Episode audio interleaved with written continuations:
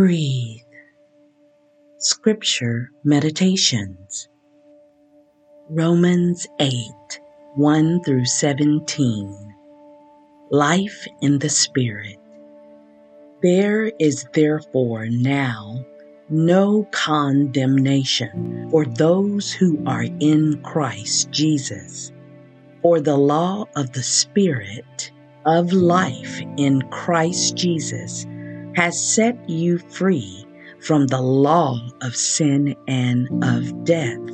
For God has done what the law weakened by the flesh could not do by sending his own Son in the likeness of sinful flesh and to deal with sin. He condemned sin in the flesh so that the just requirement of the law might be fulfilled in us, who walk not according to the flesh, but according to the Spirit.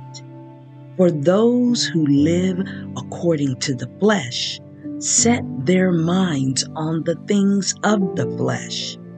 But for those who live according to the Spirit, set their minds on the things of the Spirit. To set the mind on the flesh is death, but to set the mind on the Spirit is life and peace. For this reason, the mind that is set on the flesh is hostile to God. It does not submit to God's law. Indeed, it cannot. And those who are in the flesh cannot please God. But you are not in the flesh, you are in the Spirit.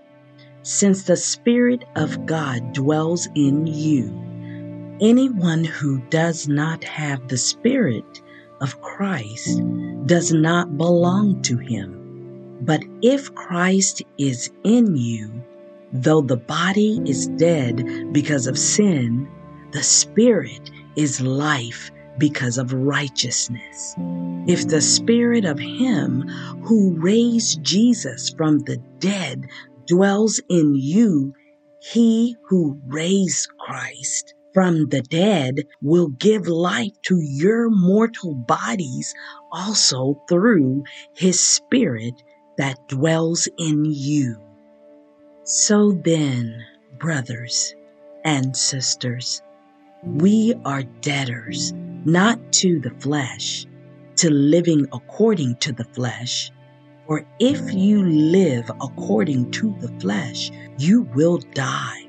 But if by the Spirit you put to death the deeds of the body, you will live. For all who are led by the Spirit of God are children of God. For you did not receive a spirit of slavery to fall back into fear, but you have received a spirit of adoption. When we cry, Abba, Father, it is that very spirit bearing witness with our spirit that we are children of God.